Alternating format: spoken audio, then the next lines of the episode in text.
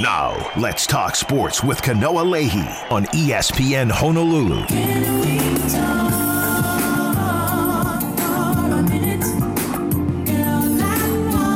What's up, everybody? Welcome. Hope you enjoyed the weekend. It's the Monday edition of Let's Talk Sports. Kanoa Leahey here in the Paxa Studios in Honolulu. My guest co-host for the day, and I, I just have to issue a warning here before we even do the intro.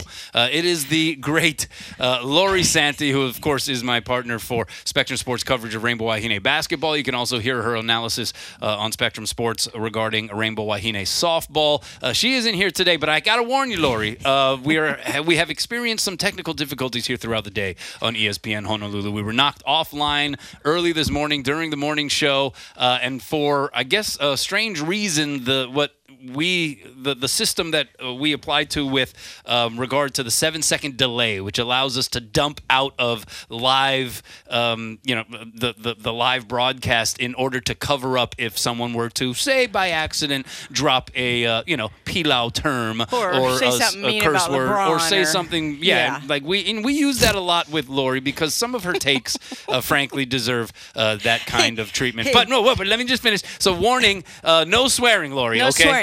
But you know, it's just a big 'cause it's the first time I've ever put headphones on with a hat. You know what I mean? Oh. Like I'm trying to kind of How's it roll feel so in. far? I'm kind of trying to roll into the, the sports radio thing. So I got it feels a little, and I'm I'm doing it blindly. Yeah, you have no I forgot my glasses glasses today. today. Yeah. So this is kind of a new, it's Yeah. a new vibe for me. I feel pretty good though. I'm over here, Lori. Yeah. By the way, I don't know where you're looking. Um, we also have uh, Liz Stacy's usually working the board uh, for our show, uh, but we have Tanner Hayworth who's sitting in. He's putting in an extra long shift here. Uh, Liz uh, is out of the uh, studio today, and so Tanner, we got a little extra Punahou kind Yeah. of flavor in here. It just feels weird. No dump button, extra Punahou. I'm surrounded a little bit, outnumbered a little bit by the Punahou vibe. Uh, it's just a little weird here. It's like homework. You know, he's been conditioned. And what's nice is I Buff could just blue. mute Kanoa's mic and we'll be all good if he doesn't agree with either of us, Lori. All right. Well, we already were getting into it. I mean, we weren't even on the air yet, and we were already getting into it over a very important sports story that went down uh, here this past weekend. Uh, they had that uh, Lake Tahoe Celebrity Golf Tournament. It is uh, part of the American Century Championship. It was uh, held this past weekend, and you got like like top notch celebs all throughout that field. It's a really, really cool event. It's kind of caught on. It's become this really big, well attended um, event that they put on annually. And so it got down to it. And your boy from your Golden State Warriors, Steph Curry, uh, he ends up walking out uh, with the championship. Uh, he hit a hole in one over the course of the tournament. He sank like these super long bomb putts, including uh, on the final hole to ultimately win. They go by the Stableford scoring system, so it's a point scoring system as opposed to like you know the usual standard uh, under par and that kind of thing. Uh, but there was a moment here on 18 that would perhaps beg for someone to apply an asterisk to this otherwise extremely impressive victory for Steph Curry. And that is because uh, former tennis uh, standout Mardy Fish was on the 18th tee with Steph Curry. They were vying for the title. Fish actually had, I think, the three point advantage going into 18. And somebody in the crowd in the middle of Mardy Fish's backswing, yelled the word clown and did like a bird sound noise or something along those lines. And that prompted Mardy Fish to kind of duck hook his drive into the trees. He would end up parring. Steph Curry got eagle. Uh, that could have otherwise been uh, maybe really great for the drama of the tournament because they could have effectively finished in a tie. We could have gone to a playoff. That could have been interesting. But anyway, wasn't but. But anyway, uh, well, it's marred. Lori, it's marred by the fact that this fan was intentionally trying to distract Mardy Fish. And there were some reports that came out. Somebody was talking to the fan that made the noise and said something like, Oh, I bet on Steph Curry. And, like, you know, there's all of this ancillary information that's coming out as well. But just the fact that this person acted the fool in that major, major moment uh, of this, this yes, celebrity golf tournament, celebrity but a golf golf tournament tournament. nonetheless. And I'm just saying, Steph music? Curry should. Uh, he should He should- first off uh, have maybe referenced it a little bit more in the uh, in the post tournament uh, press conference and celebration. He kind of celebrated a lot, and uh, it wasn't really until his dad said something about how unfortunate it was uh, that Mardy Fish experienced that on the tee box. I'm just saying, asterisk Steph Curry, Ah. you should agree with that, No, right? No, I can't. I, did you hear the music? It's just, it's a celebrity golf tournament. there was so much going on there, and then the drama. You know who started that? Tiger. Remember when Tiger was in that full backswing and someone yelled something? He cried about it and stopped his swing, and they've been talking about that for like the last 15 years. I mean, it. Well, was golf has always oh, been was there, a was there- gentleman's Did you think that people there wanted to see Mardy Fish win that tournament? No, they wanted to see Stephen Curry make an eagle putt, drop the putter, and turn around a foot before the ball went in. That's what they wanted to see, and they got it. what if They should have paid that person What that if- yelled in the backswing for Mardy Fish because that made the finish in that tournament so much more fun. What if it happened in reverse? Yeah. What if it was? What I if the guy yelled? How would? What would You know your what? take be in that instance? You know what? Steph Curry's taking. Come on, really? Like you think Steph wouldn't have stopped his backswing and let the club go and dramatize the whole, if that's a word, the whole thing? He would have just played through it because he's used to that. He's used to that. He's used to being at the free throw line. People are screaming. It's a sport. He missed a golden opportunity. Uh, Steph Curry, who obviously has built a bunch of goodwill and is one of the, you know, the most guys. popular uh, sports uh, figures in, in the world, or certainly in, in the United States. And um, you know, he's he's he's not considered a bad guy in any way, but he missed an opportunity, I thought, to really kind of turn that knob up even further. If he was like, no. I demand that Mardy Fish gets to re-tee it and hit again. That's what he should have done. I'm not sure what the tournament officials would have ultimately been able to rule under the circumstances, but that was kind of messed up. And it sounds like you don't think that is No. at all an issue. And in fact, it No. sounds like you think people should be doing Yeah, that at golf tournaments in general. I think people should be should have more fun at golf tournaments. I do.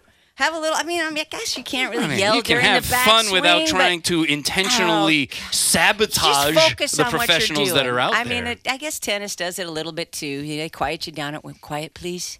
Quiet, please. Mm-hmm. Yep. Right before the serve. So I mean, Marty I, I tennis, too, understand it a little bit, but yeah, I don't know, man. I thought the ending was perfect. So you think that there should be more of that? Is I that what your, like is that golf, your I- take? there should be more. Yeah, there should be more like Steph Curry golf. Like, man, I hope they model that. That I'm gonna. I want to. Who are we betting on that puts in that situation and turns around and leaves that? Come on, that was pretty good. That is a pretty- That was pretty. that Somebody's gonna do that. That is a pretty crazy Allison. thing. Allison's gonna like do Steph that. Steph Curry must have made like a deal with the devil or something like that, right? I mean, like to have the kind of skill that he has, to make the absurd types of shots that he has made throughout his career, to be undeniably consensus the greatest shooter in the history of basketball, and then also to be able to do that on a golf course. He hits a hole in one, and yeah, he golfs a lot, so you figure, oh, he probably would have you know made a hole in one sometime, but no, he waits until the cameras are there and the fans Yeah. are there, and there's, there's big you know. and then the full run. For 104 And then he- years, like, like that is what that's what golf needs, man. That is Like, no one wanted does- to see Mardy Fish it? win. How does he hit this like big forty foot putt bomb that's like Yes. bending and breaking twenty feet left? Like I don't know how this guy does it. It's amazing. Uh, he has such an incredible talent, which means you don't have to yell in his opponent's backswing. Tanner, do you have a take on uh, whether or not there should be an asterisk applied to Steph Curry's Come on, victory? Buff and Blue. I think so. I think there should be an asterisk because he had a lot more prep time. He's been practicing since they lost to the Lakers. Well, Ah, oh, Lori's hurting now. that's a bubble championship. Come on, Tanner. That didn't count. Oh, That he's talking about cha- this year's playoffs. what about this year? Didn't they lose in the You- bubble, well, too? You know, we were, Are they even at the bubble? Come on, four championships. Come on, Tanner. Come on, yeah, Tanner. I know exactly. Come on, Tanner. They shouldn't even Should've recognize the bubble championship. I'll They- tell you where there's an asterisk in 2016 when LeBron got Oh. Draymond. That's Oh, an my asterisk, Tanner. gosh. That's don't talk about asterisk.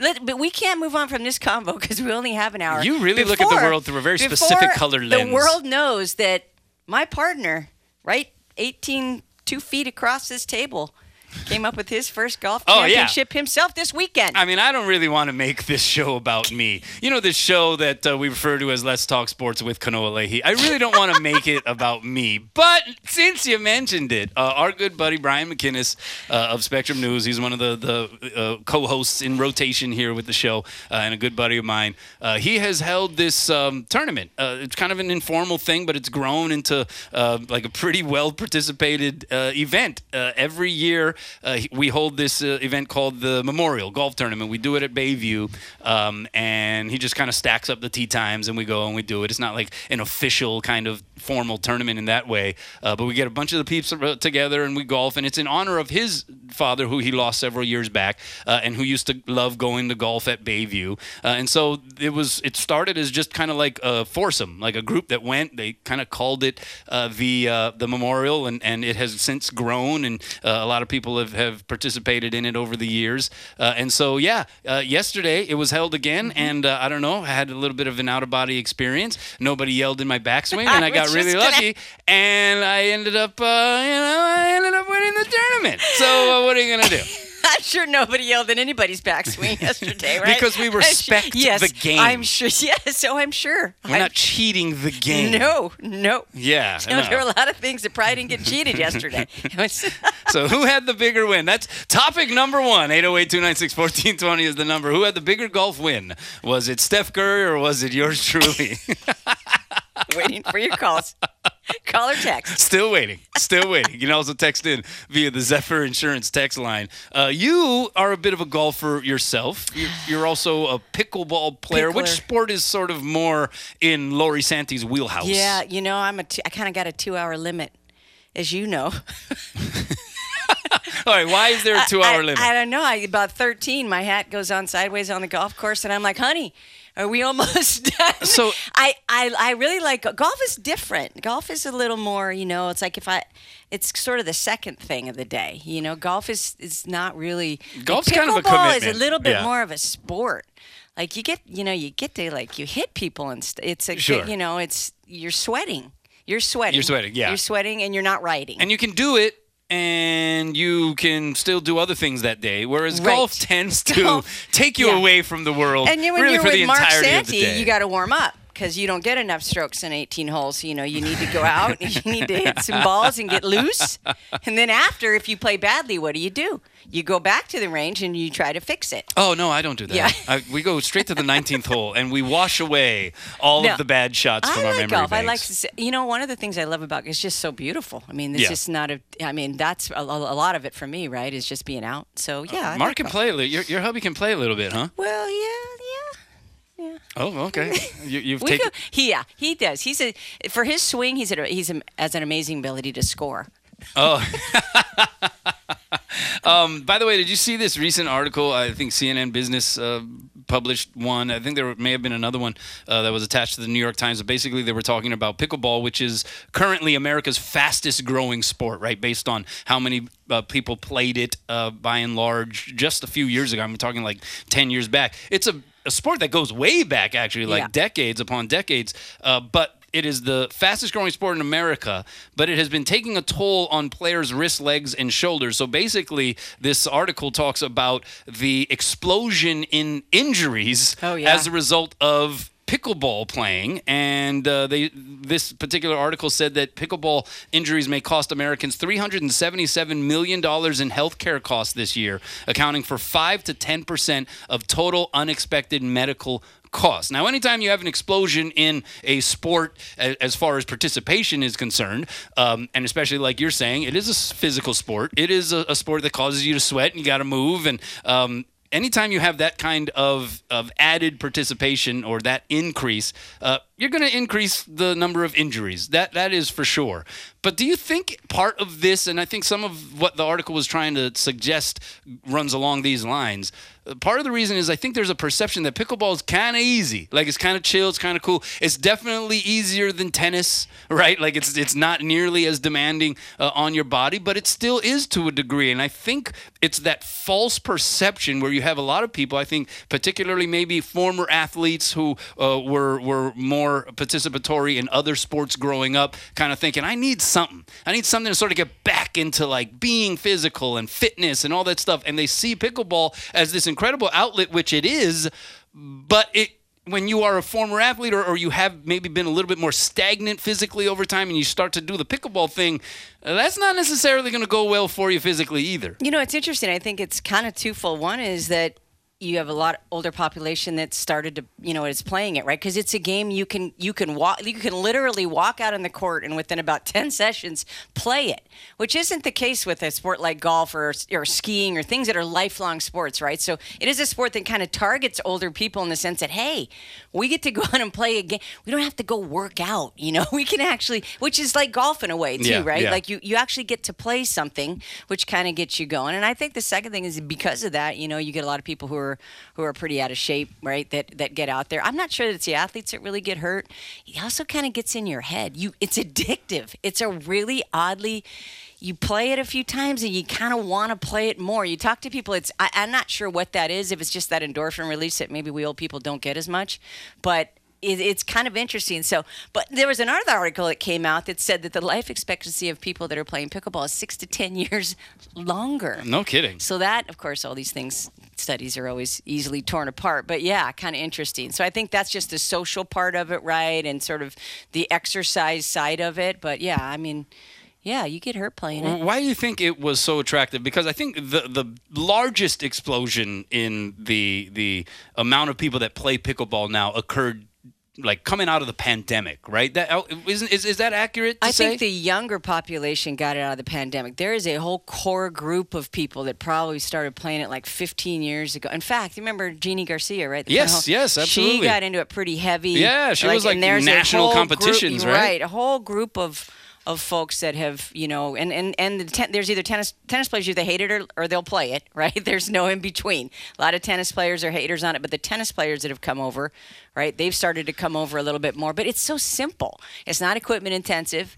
You know what I mean? It's like you can set it up with tape and you, with you know sidewalk chalk, right? It's a really easy sport to pick up, and the learning curve is pretty steep. And I think that's that's really it's just a simple, Yeah. kind of simple, stupid game. You know, it's Yeah. it, it's yeah. So I think that's part of it. I mean, I didn't think I was gonna be that you know get into it and it just was kind of fun it was kind of going i always say it's where basketball players go to die you know it's your last it's your last court sport it might you know? be. Like- it might be. yeah Yeah. No. Um. That that's interesting because you're right. I think there has been that perception, right? You had the, the tennis people sort of on one side and pickleball on the And the other. noise, But now that's there's it. some crossover, right? Like you've seen those celebrity uh, doubles matches where include Andre Agassi and and Michael Chang and all these guys. Um. And so I think it's becoming a little bit more embraced by the tennis community. But by and large, generally speaking, the tennis people hate the pickleball yeah, people, yeah, right? oh yeah, and and, the, and it's it's become a little bit of a problem noise wise, but I don't know. You know, anytime you get people to be active and social, it can't be a whole lot of bad about that. You know, so we'll see moving forward. Hawaii's actually really in a kind of a, a fight to get more courts and more Mm-hmm, dedicated courts, and you know, but you can play pickleball on a regular tennis court and just line it. Which and- is why the tennis people hate pickleball Yeah, people yeah. because they're taking the tennis courts funny. to play pickleball. You know, the irony is that if you walk into a public gym, you got what three sets of lines. You know, Yeah. you got volleyball. It's a it's an odd thing with. Ten- I understand it, but sort of being a basketball person, I go, oh, gosh, I walk in the gym and people get mad when the volleyball lines are on their you know basket, but it's the community kind of thing. So it'll be interesting moving forward. It's fun, and, and I know you've played it a couple times. So Yeah, I I enjoy it absolutely. Um, I, I think it's it's it's one of those things where it levels the playing field because you can't just smash the ball right. It, it, to me, it's it's not as much a shrunken down version of tennis as it is this enlarged version of ping pong Yeah. or table tennis. Yeah. Because you need touch, you need finesse. You can't just go out there and smack. You got to kind of have a lot of technique to it. Um, and I think um, and I think it's it's that that is what makes it a little bit more accessible yeah, for and a it's lot so of people. and it's so cross generational. Like you can tone your game down. You can play with kids. You could you know Sure. you can make the game functional amongst a lot of different skill ranges. You know, you go play golf and someone, mm-hmm. you know, you're waiting for someone to find their ball. It's not great, you know. So it's kind of different in that regard. I think you can really co- sort of mix generations, and I think that sort of made it popular. All right, we got to take a break. Tanner, pickleball, what? Yes? No? for sure.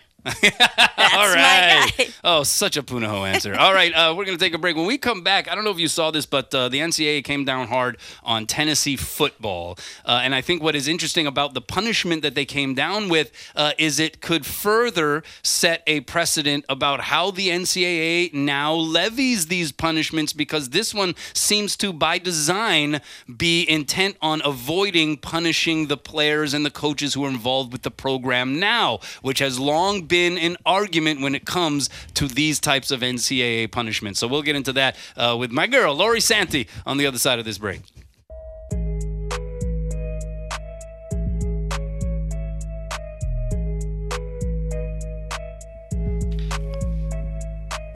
What's up, everybody? Welcome back. Let's talk sports. Kanoa Leahey here in the Paxa Studios in Honolulu. Lori Santi is my guest co-host for the day. Uh, she is running a little bit at a um, at a loss here because she doesn't have her glasses, so she's squinting at me from about three feet away across our table here. Uh, but she's still giving the hot takes. I got it. I'm in. She's I'm still good. providing the hot takes. It doesn't matter uh, how how clear the vision is. Uh, the hot takes are still there, that's for sure. But we appreciate her being here. 808-296-1420 is the number to call. Tanner Hayworth also in the building. He's working the boards. Uh, and so I wanted to talk about this uh, Tennessee punishment that was levied by the NCAA, where basically Tennessee has to vacate all 11 wins from 2019 to uh, 2020. This was under former head coach Jeremy Pruitt. Uh, part of the penalties uh, handed down by the NCAA stemming from recruiting violations. And I mean, there are a host of violations, uh, an absurd number. The NCAA has referred to this as perhaps just in terms of how prolific the violations were. Uh, one of the, the the biggest cases, like so many different instances uh, that that really have some odd details to it. Like Jeremy Pruitt and his wife uh, were providing cash for these recruits, and they would hand it to them in like fast food bags and that kind of stuff. I mean, just really kind of egregious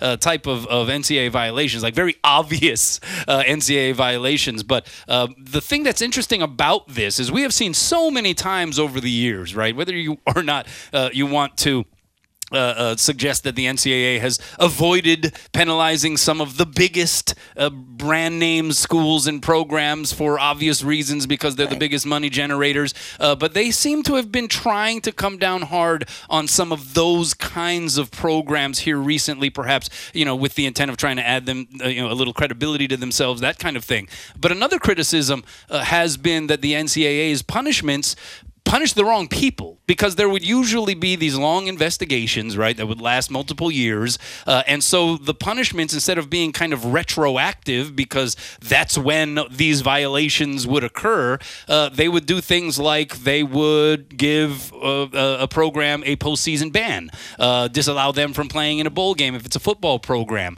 Um, you know, there would be those kinds of competitive disadvantages that essentially would punish the players and the coaches that are there currently with a program that in most cases had nothing to do with the violations that occurred years earlier. This punishment is a little bit different, and it's actually the latest in what has been now at, least multiple instances of the NCAA, uh, maybe by design, trying to avoid doing just that. And so the fine that was levied by the NCAA, $8 million, which you might think for a program like Tennessee is a drop in the bucket, and you're probably right. But Tennessee avoided a postseason ban, and that was something that current head coach Josh Heupel and the administration over there were very much trying to champion and campaign for was to avoid a postseason ban, and so they did. There will be a, a reduction in scholarships, 28 total scholarships. Uh, they are going to be placed on five years probation, meaning that you know uh, any kind of violation or any kind of hiccup along the way is going to result in further punishment. But what do you think about the way the NCAA is going about this form of punishment? Because I do think that there's something uh, to be said about the idea of why should the kids now, why should the coaches now pay a price for what was done before? But the other side here in this sort of double-edged sword conversation is is the avoidance of something like that, a postseason ban, which directly impacts the revenue capabilities of a program, which is, as we know in college sports in this day and age, the most important priority, bar none. An $8 million fine is that enough, even with some of the scholarships that are being stripped here? Is all of that enough to dissuade other programs from still attempting to do some of the same kind of things? Is it enough enforcement, do you think? What's your take? Well, I don't think vacating wins really bothers anybody when you had 11 wins in two seasons. True. Like, no, those they, Tennessee folks forgot about that already, Yeah, right? yeah. They, they, forget, they vacated Yeah, yeah. those seasons before this ever came out. I feel like in a way you're you're setting almost a monetary value on two bowl games.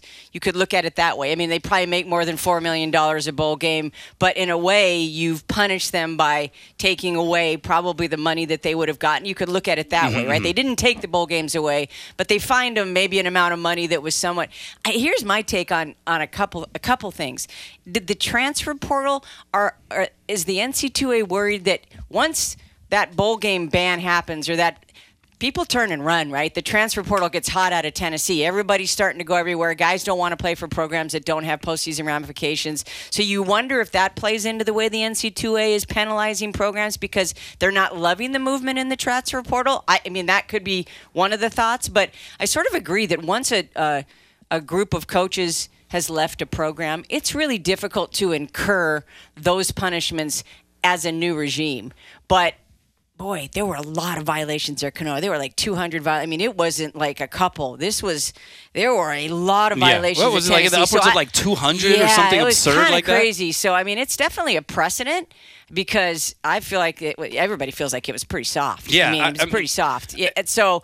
I, yeah, I don't know what the plan is moving forward to the NC2A. I don't know what that thought process is, but um, and at a school like Tennessee, like you can fine them eight million dollars. What, if, what if that fine comes to a, you Yeah. know, I mean, do they fine a mid major? That is it? A, do they set that money somehow? Yeah, like, is, is the money going to be something that is uh, more relative to the the specific uh, budget of that said program that's being investigated by the NCAA? I think those are, those are things that have yet to be sort of answered, at least blatantly. Um, and I question whether or not a punishment is effective enough if the current administration, and in this case, current head coach Josh Heupel, says, "I am pleased with the outcome," and of course he's pleased because Yeah. they avoided the Yeah. bowl ban. And hey, look, this Tennessee is is busting right now. They won 11 games last year. It was their uh, first double-digit uh, wins campaign, I think, since 2007. Uh, and so they're they're feeling themselves, and they're thinking we got a chance for the CFP here uh, in the next few years. Uh, that's the rise that we're on. And so I get it. Like, yes, they would be pleased, but is that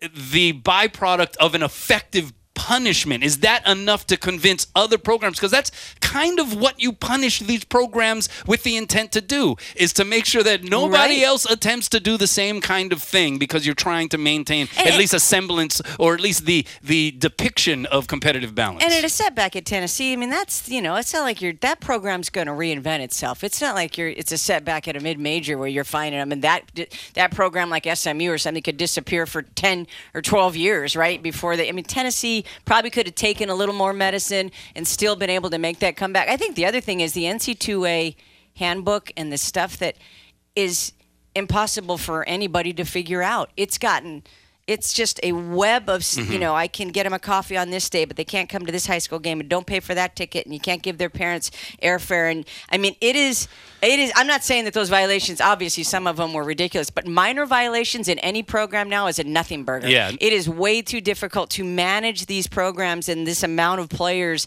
in the current system. I mean, I feel like it's a little bit of a loss of control in so many ways of the NCAA between NIL and and even mm. today they had SEC Media Day, and I, I heard one some of the banter there was about getting the state legislatures involved because of what's going on with NIL and different states handling it and okaying it in different ways. I mean, so I feel like it's a real crossroads for the NC2A right now. I don't know if, you, as you're mentioning, that this is sort of a precedent for them to be able to manage all this stuff that's going on without wrecking programs and being the you know the bad guys all the time. Yeah, no, i- i- you're right. You know, institutional control is something that is a pillar of what the NCAA Right. enforces, right? And you're right. Like this, this whole kind of NIL Wild West scene that's been created, uh, that is certainly um, in in uh, positioned in proximity with the transfer portal and all of the effects that, that and impacts that that has had. Um, it has led to what can be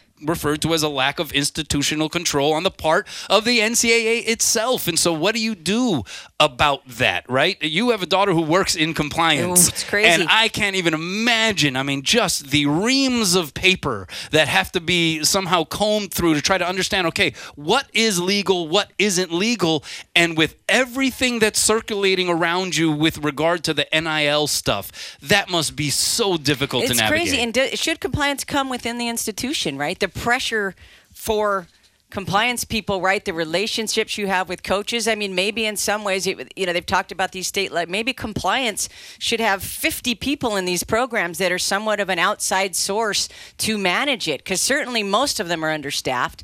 Yeah. Half the people were you, you don't really understand. I mean, and if you started digging deep into any of these Power Five programs over a course of a 10 year period, come on. You know. Yeah. I, I, so it's. I think it is. There's a lot of layers to this, and and whether or not, uh, yeah, you feel like based on what the NC2A has done in the past, that yeah, boy, that was a slap on the wrist, but.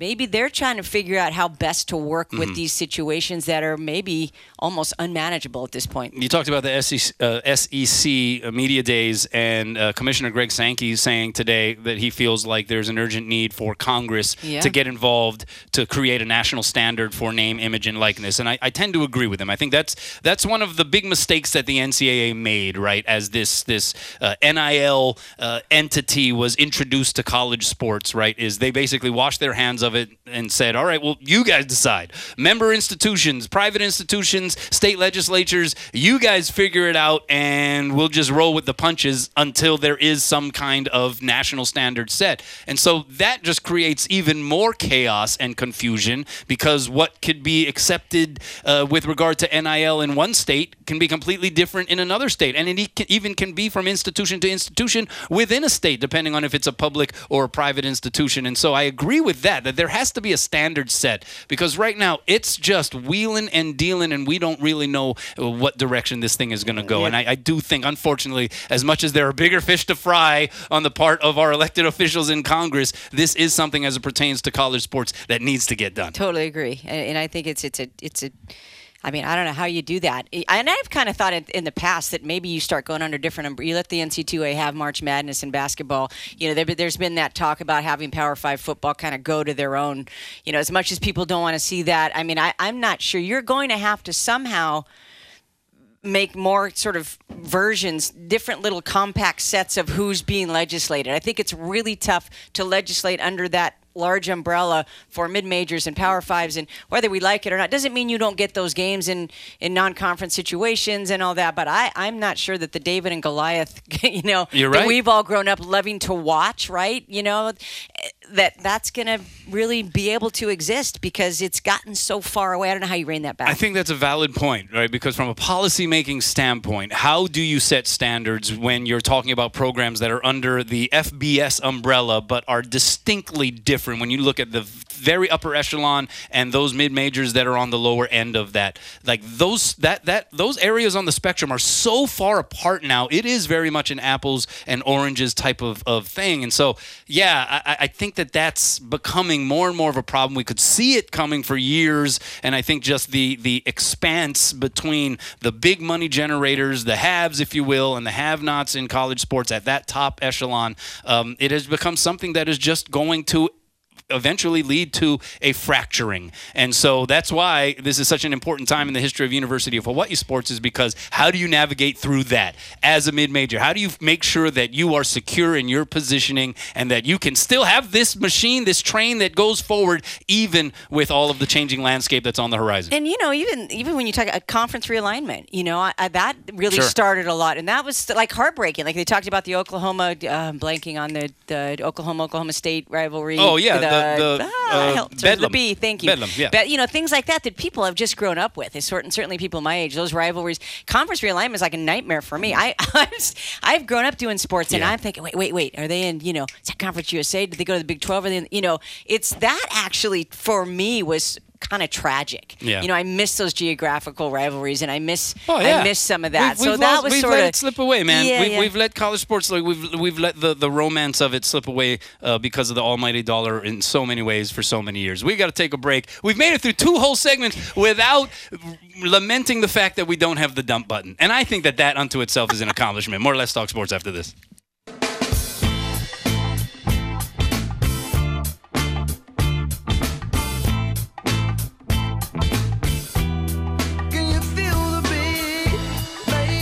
Right, welcome back. Let's talk sports. Kanoa Leahey here in the Paxa Studios in Honolulu. Lori Santi is my special guest co-host for the day, coming to you on this Monday. Hope you enjoyed the weekend. We got Tanner Hayworth working the board as well. So much Punahou, just so much of a Punahou vibe here. God, on since this edition. Allison, it's enough. been like two weeks between Corpuz, and it's been a long haul for you. You were saying there, Tanner? Not enough. Never more. enough. Never enough. Um, all right.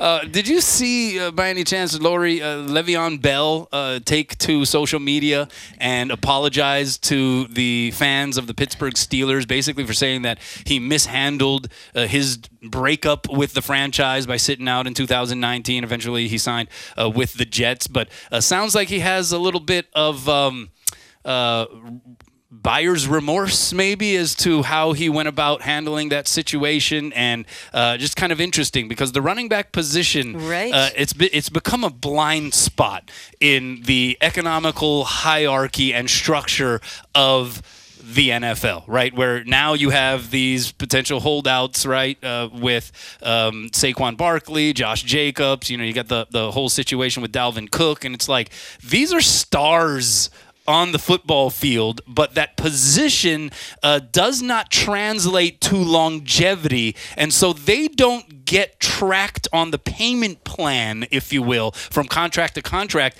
in the same way that other positions do. And now we're seeing that become more and more of an overall league, team by team philosophy of, oh, we're going to get four to five solid years out of you. And then after that, you're going to have built a name for yourself as one of the best in the biz. And then guess what? We don't treat that position uh, with enough uh, of, of like intentionality, if you will. Uh, and certainly from a, a contract standpoint, we don't treat that position with enough importance that we're going to do anything but maybe franchise tag you. We're definitely not going to give you the long term deal that you've probably put in the work to deserve. Yeah, it's interesting though. It is the trend, right? It's not a surprise. And Le'Veon Bell, of course, the first guy that sort of thought that he was important, which he was at the time, and never resurrected that career. No. So Saquon Barkley, Josh Jacobs, it's a different position now too, though, right? It's the McCaffreys, it's the it's the pass catching backs, it's the it's a little. I mean, four to five years, and you look at a team like the Chiefs. Their running backs, it's been a it's Yeah. been a rotation, right? They've won two Super Bowls, Yeah. and they've had probably six running backs there that have had an effect on that. So I mean, the more you see that, the more you see the quarterback driven passing game, that the sort of like even the tight end position with Kelsey. Is he really a tight end? He is a tight end, but he never really throws a block. I mean, it's sort of an interesting way that the game is evolving, and it has been. I don't feel like it's a surprise, and I love Barkley. I think he deserves his money, but it's a four or five year position. There's no doubt about it, and you can. I mean, they've been saying that for years. You can draft a guy in the third round who becomes a guy that can help you win a Super Bowl. I mean, so it's definitely it's different. It's not it's not like the receiver, the wear and tear on these guys, the violence Oh, yeah. The vile, you know, the speed when you you watch those guys taking those hits. I'm I I'm fascinated that they last four or five years. Sure. I mean, you hate to uh, apply this kind of generality because, you know, I, I don't have stats behind it, but there have been, I think, a, fairly uh, disproportionate amount of, you know, incidents that we see from retired players um, that perhaps are in the more like harmful uh, arena. A lot of them are former running backs because of that sort of battery ram, you know, head to he- head, helmet to helmet type of collision that they have to undergo on a daily basis. And it just makes you think like if you're a young player and you're going into the sport of football, like is is the running back position even something if you are serious about the game that you would want long term to be attached to because you're not going to present yourself or open yourself up to making the same kind of money as other offensive skill positions, uh, certainly from a long term contract standpoint. And you're also probably going to uh, undergo the maximum amount of damage Right. to your body as compared to the other offensive skill positions. And I mean, you look at even the fullback, the full Juszczyk. You know, the Niners, of course, have they paid him what eight million bucks a year, something ridiculous. But the fullback's kind of kind of a lost position, right? So it sort of started with that. You don't see that kind of that kind of playing at the goal line really anymore. You see guys like Kamara and McCaffrey Yeah. and guys that are that are put in positions where they're not taking those flush hits as often. In fact, I was surprised that they gave the ball to McCaffrey as much as they did last. year. I was worried about the Niners. The usage for him was, and he's not a huge guy, but they deflect stuff. It's not you don't really see that that those kind of hits that are being taken by the Josh Jacobs, even the Barkley, because they can't It's afford a different can't style. afford those You're guys right. to be hurt. It's that was too one much.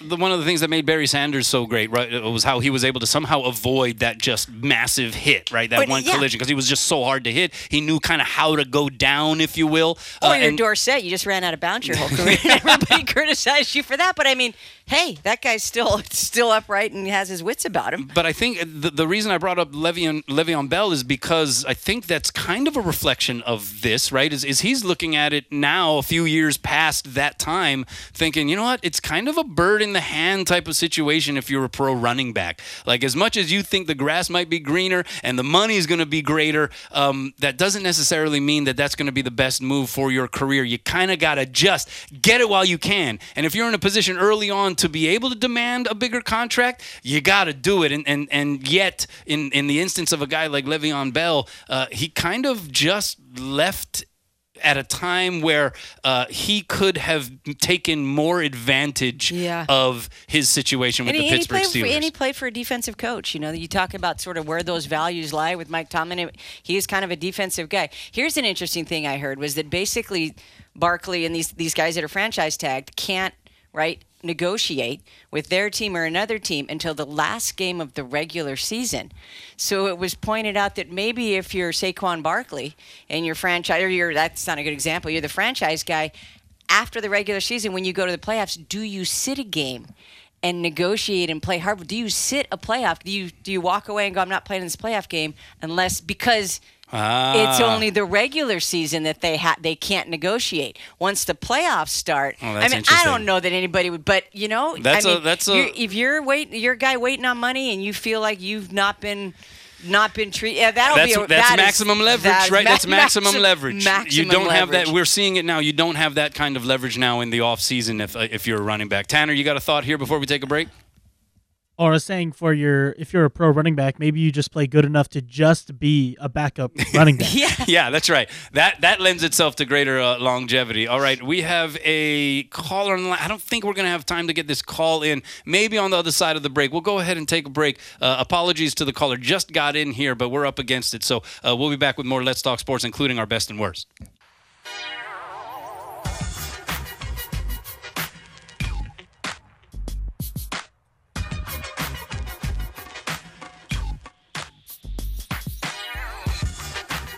What's up? Welcome back. Let's talk sports. Kanoa Leahey here in the Paxa Studios in Honolulu. Lori Santi, my guest co-host here for the day. Apologies to the caller. Phil was trying to get in. We're, just up against time here and, and just ran uh, out a little bit uh, in terms of uh, making sure we get in what we got to get in uh, before we uh, say aloha. So. Sorry, thanks for the call, but uh, we'll be back tomorrow if you want to call in then. All right, um, let's get to our best and worst here, Lori. What is your best here for today? My best, I'm going with Sabrina Ionescu, hitting 25 out of 27 three point shots in the three point competition for the WNBA, setting an NBA and WNBA three point shooting competition record. Surpassing Steph and whoever else those other three. There was, oh, you know what? I happened to turn it on because, of course, it Oh, you at a- watched it live? I actually turned it on to tape it, and it was on at like You noon. still use VHS was a- tapes? was- and I thought, oh, I gotta. I couldn't remember what time it was. Of course, it was at a time that no one saw it, and I, I actually caught it, and it was. Un- Yeah. And did she had the bonus ball was a little bit like off the rack. You know, I mean, it was like it was an unbelievable display of shooting. So, hats off to New York Liberty's uh, Ionescu. Yeah, no, that's uh, that's really cool. Um, that we brought it up a little bit late last week too. Um, this is just one of the most remarkable things I've ever seen. Uh, the greatest performance in a three-point shootout uh, of any kind that we've ever seen. She she just uh, she was just amazing, and I've watched that video over and over, like was- probably like a dozen times. It's just it's remarkable. It was remarkable. Yeah, live wise, it was crazy. Uh, all right, my best, uh, Allison Corpuz. Hey, Punahou. Back in the mix, Allison Corpuz finishing second at the Dana Open. Um, just you know, vaulting as we kind of suspected off of her U.S. Women's Open Championship a week earlier, and uh, finished uh, in second place, just three strokes off of the victory. She gets 160 plus thousand dollars uh, for her uh, exploits. A little bit uh, smaller I amount than know, what she won the previous week, but you know what? We kind of thought you inject some confidence into this uh, young woman's mind and, and her mentality and approach to the game, and, and she could be really dangerous. There have been some other uh, golf pros who have said that about her, uh, and we might be seeing that now coming to fruition. Yeah, that five out of six part that she birdied the last five out of six holes at that last round. So yeah, knowing how to be in contention, I think she she got over that hump. All right, uh, what is your worst? I think my worst is the tennis Tennessee thing kind of left a bad taste. I mean, then it's kind of back to back stuff. Like there were a lot of violations there. I'm not saying that the you know the punishment didn't fit the crime. We'll see what they do moving forward, but yeah, you know. No bueno. I mean, between Northwestern, and it's not what you want to. You don't want to hear that stuff rolling into college football season. You know, you kind of want to, kind of want to be on the upswing. You want to get pumped up to go into college football, and we're not really. Yeah, yeah. Mm, You know, ouch. I, I agree. It's just uh, again the the way the NCAA is punishing this thing though does open up I think some room for conversation as to whether or not this is the way to do it. If this is, I, I do like the idea of current players not being punished for something that they had nothing to do with. That said, is it enough to deter future activity from elsewhere? That's that's going to be kind of the round robin questioning and uh, discourse I think around uh, this particular instance. Uh, my worst. I'm going back to it. That's right. We brought it up early. I'm going back to it. Mardy Fish on the tee box at Lake Tahoe. Somebody yells in his backswing. You can't are have that happen. Steph. Curry had an opportunity. Is it the buff and blue? Steph Curry had an jersey? opportunity. He should have demanded that Mardy Fish get another swing. He should have demanded that. Uh, you know what he should have done? He should have missed that eagle putt. He should have left it short, lagged it on purpose, and he should have said, "Hey, let's go to a playoff. Let's replay the hole, and let's do this right because that's the kind of respect I have for Yeah, the game and the sport." But no, he went would have done running that. around. Tim Duncan would have done that. He absolutely would have done that.